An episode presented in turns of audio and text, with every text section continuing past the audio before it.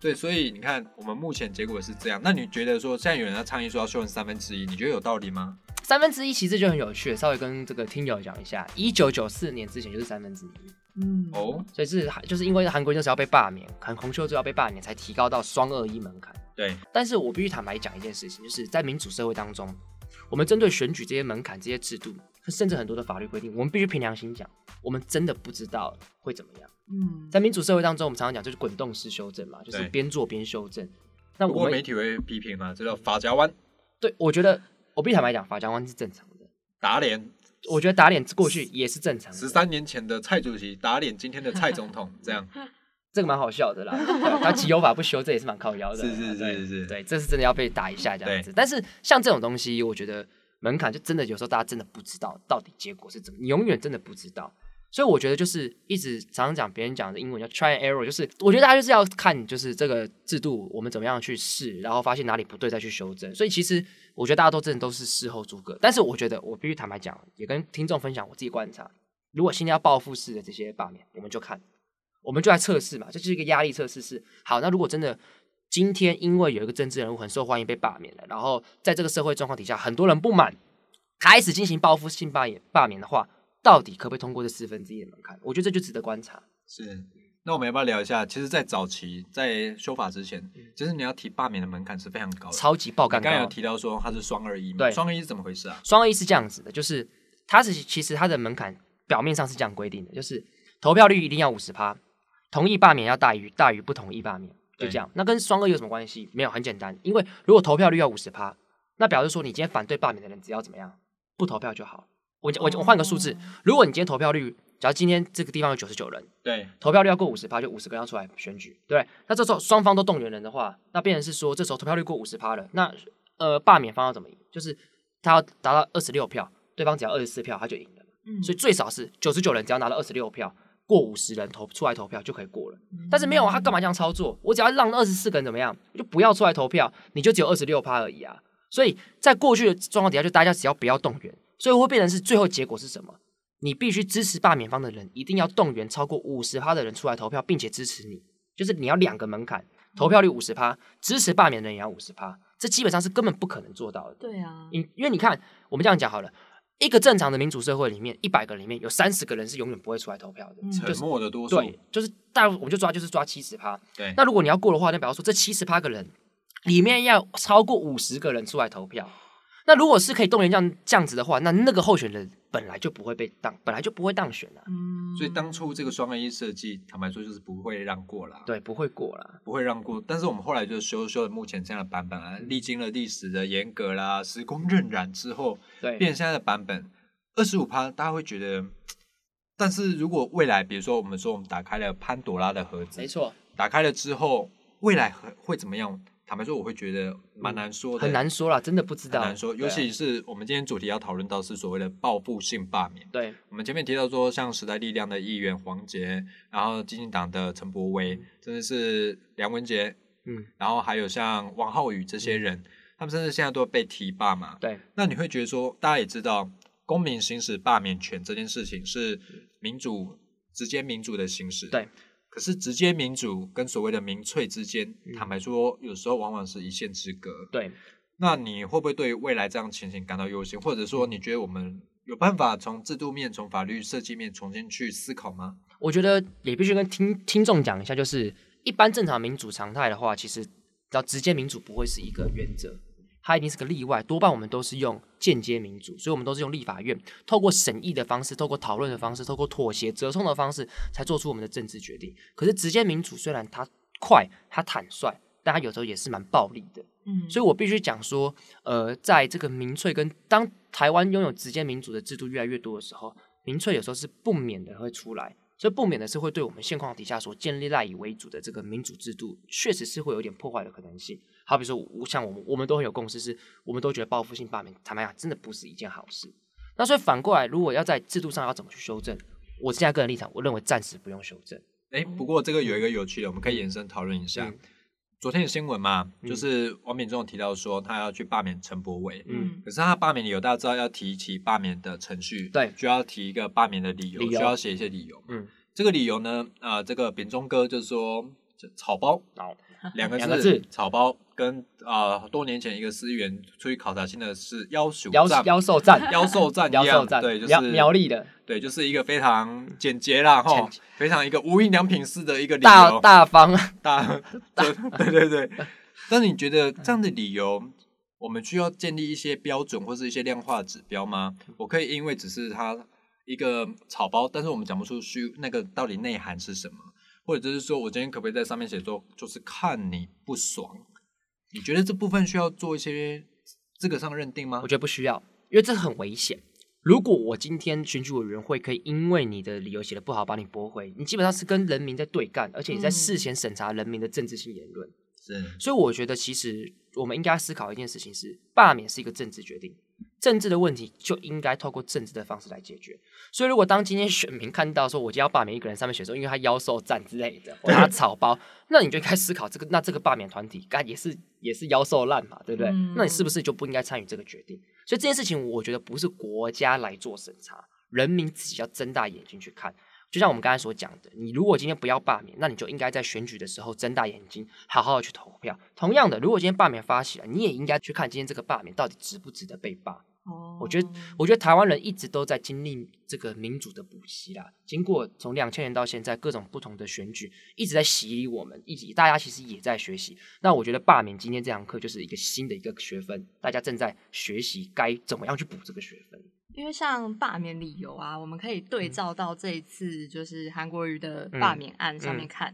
那因为他们背后其实是一个蛮有规模的组织在进行这次的罢免嗯活动。We care 啦，哈对嗯，We Care、嗯公民割草还有嗯激进党，主要是对这三个在进行。那他们提出的韩国瑜罢免理由就有五大理由，哦比如说像是他违背诚信原则啊，嗯就不考虑二零二零变成 Yes I do，、那又优之大吉，酸，酸我怎么对得起我的选民？对真的是啊。好，那另外一个还有理由，上是他的市政满意度调查一直都是吊车尾的。嗯那比如说像是证件变谎言，迪士尼不盖了，那爱情摩天轮不盖了，或者是像当初韩流操弄一些台湾社会民粹对立，以及他一些屡发性的歧视性言论，其实他们就是有提出这五大理由的。对，比如说歧视性言论，就是说有一个国家不丹，嗯，然后就是呆呆的，呆呆的，对 比较，快乐。然后可能高雄市民会觉得说这样的市长形象好像严格丢脸出来，会觉得不太符大家期待啦。对啊，这个这是事后诸葛啦，我们只是如此引述高雄市民的说法而已啦。那所以你看，他们还是可以列出五大理由，那其实蛮具体的。蛮具体的，而且其实每个东西都有 source 可以去集对合。对，可是如果我今天就是写它草包，那我觉得洛伊刚刚讲了一个重点，其实其他的公民、其他选民眼睛也都是雪亮的。如果你的罢免理由，你真的讲不出一个好理由来的话，甚至就是非常意气用事吗？嗯或者说这个帅气潇洒啦，吼、嗯写个草包，其实人民也是会去审核说，哎，这到底有没有道理啦？嗯所以我觉得很多时候大家还是要看有道理或对没道理。意气用事当然也是尊重啦，不过我觉得其实整个消耗、整个卷动还是整个社会的成本啊。没错。而且而且去平常心讲，你博中是说丙中说陈柏伟草包嘛？嗯因为其实就我们法我们法律白文经来讨论，就是陈柏伟，就是他发文干蛮专业的，就是他的幕僚蛮强的，我们有点、嗯我们有点吓到，是就也吓到。好比说他们对于精神疾病的一些看法，法律法律上管制，我们其实是有吓到，就是哎，看其实蛮专业的。嗯，所以你其实现在就我们这样专业角度来讲，就是我觉得不是不是不能罢免陈柏伟，但是我这个还是要强调说，我们绝对尊重选民行使你的权利。对对当然，你们有能力去号召、去组织团体、去运送粮草，去这绝对没问题，绝对没问题。对当然可以，你要写草包 OK 啦，对待就补。但但但大家就自己用选民自己的眼睛去评价对这件事情，就是大家自己评价对，那嗯其实最近还有一个一些有趣的，网络上有一些讨论，有有趣的例子，有个艺人会觉得说韩国瑜被罢免，他认为叫做台湾只剩下一种声音吗？这是我们所认识的民主社会吗？嗯你会怎么样去回应这样的质疑啊？我罢免了这个韩前市长，嗯，就代表说台湾只剩一种声音吗我觉？得这种讲这种话的人，坦白讲，我不客气点讲，就有点可怜啦，因为他们可怜呐、对可怜呐，因为坦白讲，他会这样讲，就是台湾的声音主流是跟他不一样的，他就觉得他的声音不见了。就是我也必须坦白讲，对于这种人，有时候其实他们也意识到一件事情，就是他以前过去是主流，但是变现在变不是主流了，所以他其实在这个新旧世代交替过程当中，他不适应。但反过从这角法律的角度来讲，台台湾二十年前、三十年前，当我们还有惩治判断条例跟刑法一百条的时候，那时候才有一次有一种声音吧。嗯那时候跟政府声音不一样，你会唯一死刑的。现在你跟政府声音不一样，坦白讲，你就只是被别人骂而已啊。当我在行使言论自由的时候，讲出白痴的话，别人当然可以骂我这个白痴，因为那是他言论自由，这也是我的言论自由啊、我觉得你讲到这个，我们常常有一个既视感，你知道很多时候。联想下面的读者会留言嘛？嗯当然有人不同意见会来反驳他，甚至是不断的炮轰他。啊他这时候会说：“我就没有言论自由了吗？” 对，如果就我觉得这其实整个的结构上会有点概念的结构上蛮类似的。而且我觉得蛮错乱的啦，对，就是因为其实没有人反对你讲这样的话，但是你讲这样的话不代表你不用被别人对啊，质疑吧？就是你你讲一个笨话是你的言论自由，对别人来干你这个笨话也是他的言论自由啊。言论自由的好处不就是我们可以看清看清楚谁是白痴吗？这这主要还是让言论市场去竞逐所谓的品质啦。那当然，你当然还是可以继续讲一些你你相信的话，你嗯所支持的话。但当然，其他读者也可以去针对你的话加以反驳嘛，加以举证去，甚至是啪啪打你脸这样。所以，如果今天韩国瑜被罢免，叫做社会只剩下一种声音的话，我觉得很不公允。我想也是公民权利的行使吧。你说一个可以行使公民权的社会，变成叫做一种声音吗？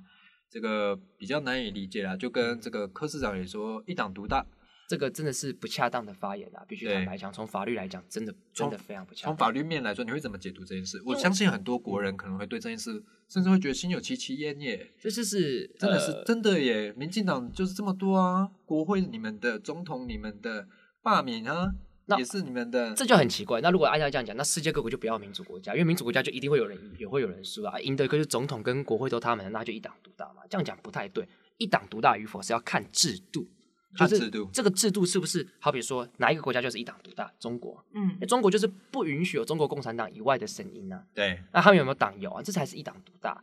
台湾坦白讲，你国民党、民众党有没有机会去扳倒民民民进党？这一定是有的啊、这这到底哪里一党独大？一党独大是我在这个国家里面，基本上我没有办法透过现有的制度跟资源去扳倒现在执政党，这才叫一党独大。这第一个，第二个层次，民进党现在是拥有总统跟国会多数，对，但是其实你纵观整个台湾的县市首长、跟县市议员、跟议长，都是国民党是多数啊没，这到底哪里一党独大？其实严格说来，全台湾的各地方的议会，甚至是议长，嗯，多数都是还是国民党吧。国民党啊，嗯对啊，其实民进党呢，很多就算取得了地方首长，可是，在地方的县议会、还是没有办法啊还是少数啦。我就举个例子，大家不说民进党执政二十年，在高雄，对。他们第一次取得议长是在二零一四年康裕成的，在此之前都还是国民党的啊、然后四年之后又换回这个前前议长许坤元的状态啊，对。所以到底哪里一党独大？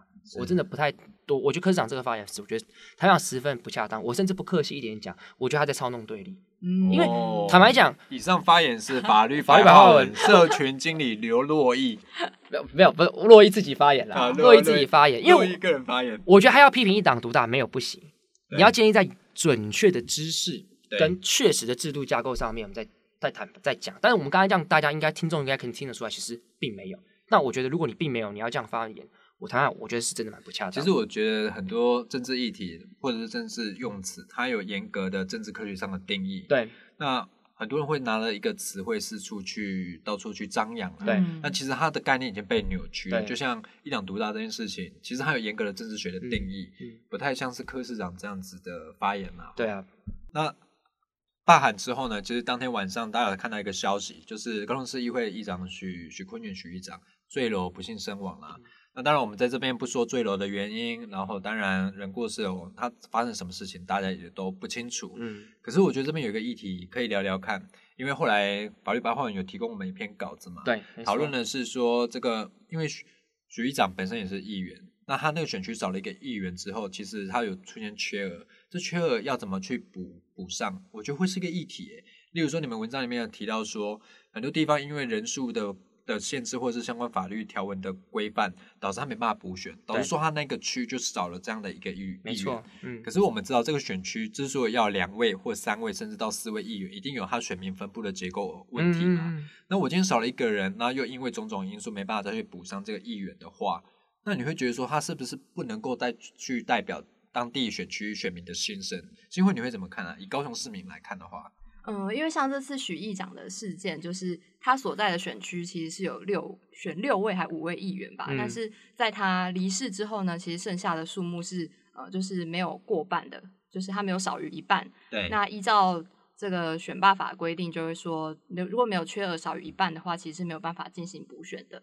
就是如果当议呃议员他是身故或是自行辞职的话，那有递补的制度就是发生在比如说今天议员他有受到当选无效的判决，比如说之前有一些人他可能贿选啊，然后被被定验，那或者是他被褫夺公权，那这些前提下才会有递补的制度。那目前那个选区剩多少名议员啊？应该是四位还是三位而已？就是少了一位。对对对。那说他也没办法再去递补，因为他。所目前的议员人数还没有小于法定的限制嘛？对。那这样，可是算法律上规定，可是我会觉得说这样少一个人呢，真的少一个人还是有差诶。那当地选民的心声会不重要吗？我觉得就法律制度设计上，我会蛮好奇说这部分有没有人发现它会是个 bug？我们看到一些意见回馈会说，其实如果你要再重新启动一次选举。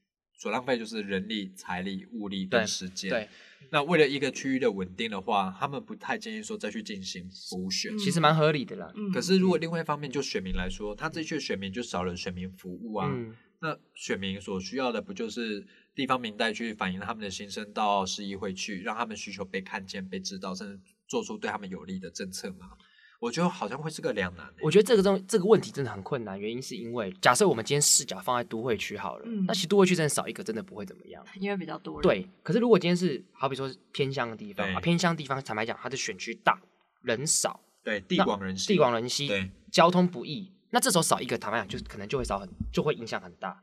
那这时候怎么办？这时候在这个地方办选举，坦白讲更麻烦，但是更更需要。对，对，因为我所以我是说，从立法目的来讲，其实。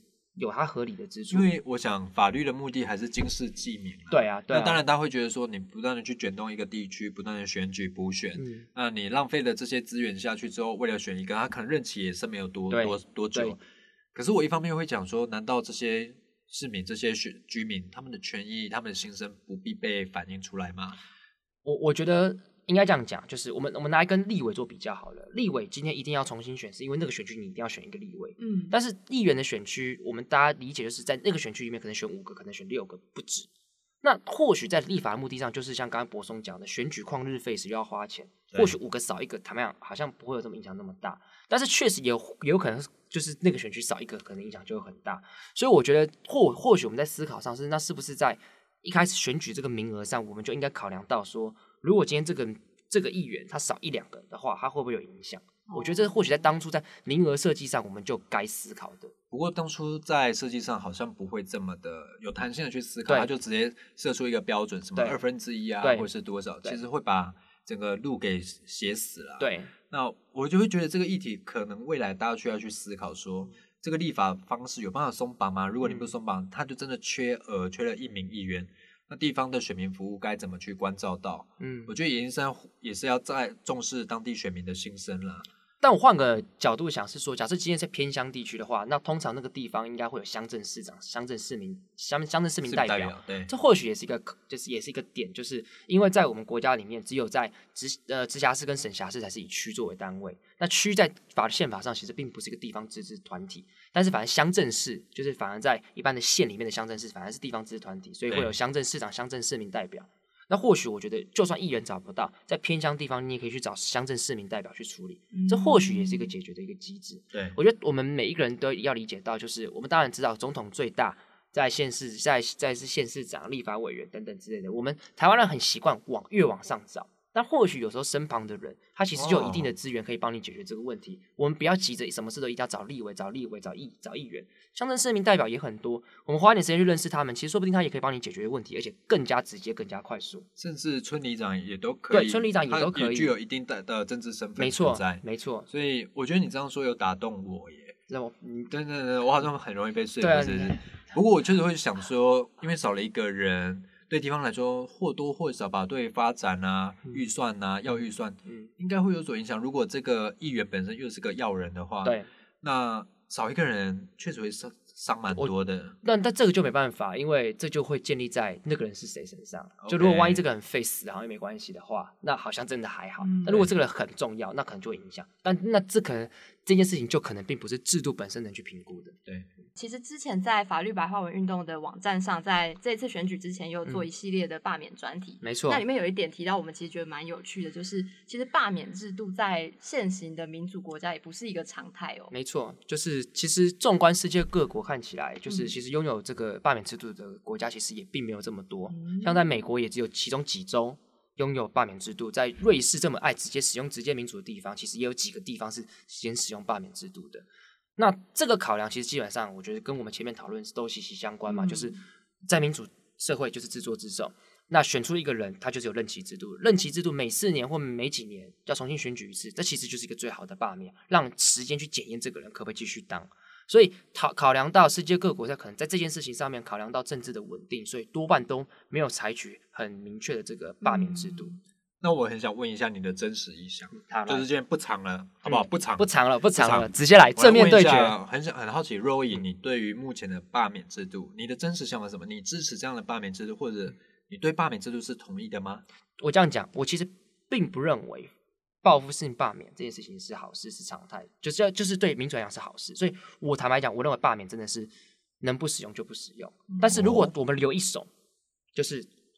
这个人真的，他真的太讨厌，他真的太夸张。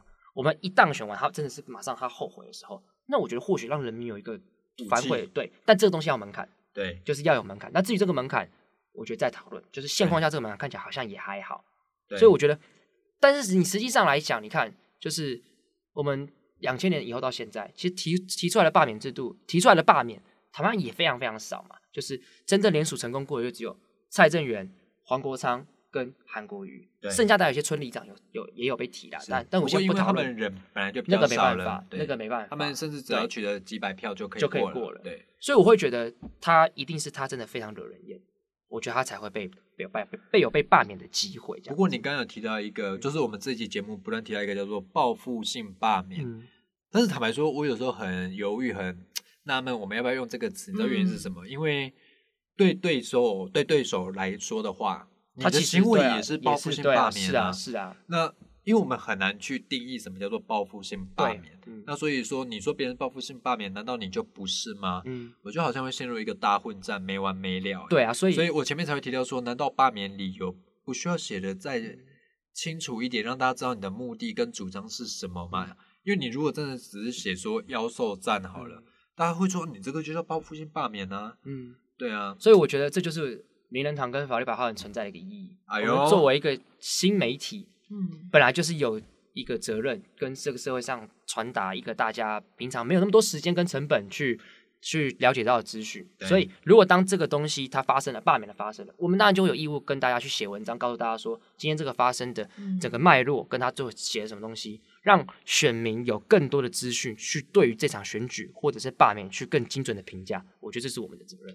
我们最后再补充一个资讯好了。以目前呼声被罢免呼声最高的黄杰来说好了，他所在区是第九选区嘛？第九选区就凤山区。那他选举人口呢，大概二十九万人，所以他第一阶段提议联署的人数要至少两千九百人。没错。那两千九百人过后之后，启动第二阶段联署，第二阶段联署就要两万九千人。嗯。那最后新会最后需要几票才会被罢免掉？要超过七万票的同意票，他才会罢免通过。嗯。所以以黄姐的状况来说，她最后是实际上需要到七万多票啦。对。那以这次凤山区来说，好了啊，罢免韩国瑜的同意票来到了十一多万票。嗯。那不同意的好像也没有太多张了。那这样的选民结构，黄杰会被罢免掉，现在都还是未定之天呐，都很难说。那可是我觉得，就又关到我们今天的主题是。直接民主会不会变成民粹的危机？坦白说，我觉得它就是一个非常暧昧跟模糊的界限所在。你行驶的好，说不定民粹那边也觉得说，你这个也叫民粹啊？对啊，为什么我的叫民粹，你的叫做民主？对啊，对，所以我觉得这应该会持续争执下去的。那当然，我们也不乐见说社会不断处于这种动荡的状态啊，或者怎么样。但是人家会不会说，你们法律白话文啊，就是在这个制造对立跟动荡的媒体？也也很常这样被骂了，但我觉得黄杰很可爱啊，就是先先不要。好，OK OK，我们这期节目呢没有在开放自界啊，哦没有开不开放自界，不开放自界。那我们很开心多益今天来我们现场跟我们聊了这么多有关罢免的法律面的问题。那洛伊是法律白话文的社群经理，嗯法律白话文是一个非常优质的法律科普网站。那目前你们的社群操作超好，你们现在 IG 有多少人啊？二十点七万，哇，二十点七万呢、对，但但我必须坦白讲跟观众讲，就是非常感谢博松哈，就是名人堂，哦。他是我们我们这个没有做球，没有做球，真的真心。感谢。法律白话文一开始在创立的时候，博松就是跟名人堂是第一个找我们来把文章放在他们那边，嗯，就是网站的这个团体，算是应该算真的算是坦白讲，就是第一个赏识法律白话文的人这样。其实我当初看到会觉得你们做这件事还蛮有搞头的、啊。嗯我后来不是去写了贵子他们的专访，嗯，对啊，我会觉得你们做事还蛮让人感动的，就蛮认真的啦。而且你们现在其实也找出自己的商业模式了，慢慢来，慢慢来，慢慢来。而且甚至你们现在的社群还比名人堂红哎、这个哇，是不是提拔错人了？哎呦，怎么会这样？比我们红这么多？那法律白话文也有一个非常有名的、非常火热的 podcast 节目，叫法克电台。对，法克电台主持人是桂智杨桂智，就是法律白话文的站长。嗯，那大家如果对法律议题啊，对一些法律科普议题有兴趣的话，也欢迎去听法克电台啊。也希望法克电台呢，可以不吝提示一下我们啊。没问题，风水轮流转，好不好？当年哥拉你一把，今天是不是应该回馈我们一把呢我？会记得你这个伯乐的。是是是，也欢迎帮我们多多分享啦。好，节目到这里，我们再次感谢洛毅，感谢大家，谢谢。谢谢。那我是柏松，我是新慧，拜拜。拜拜。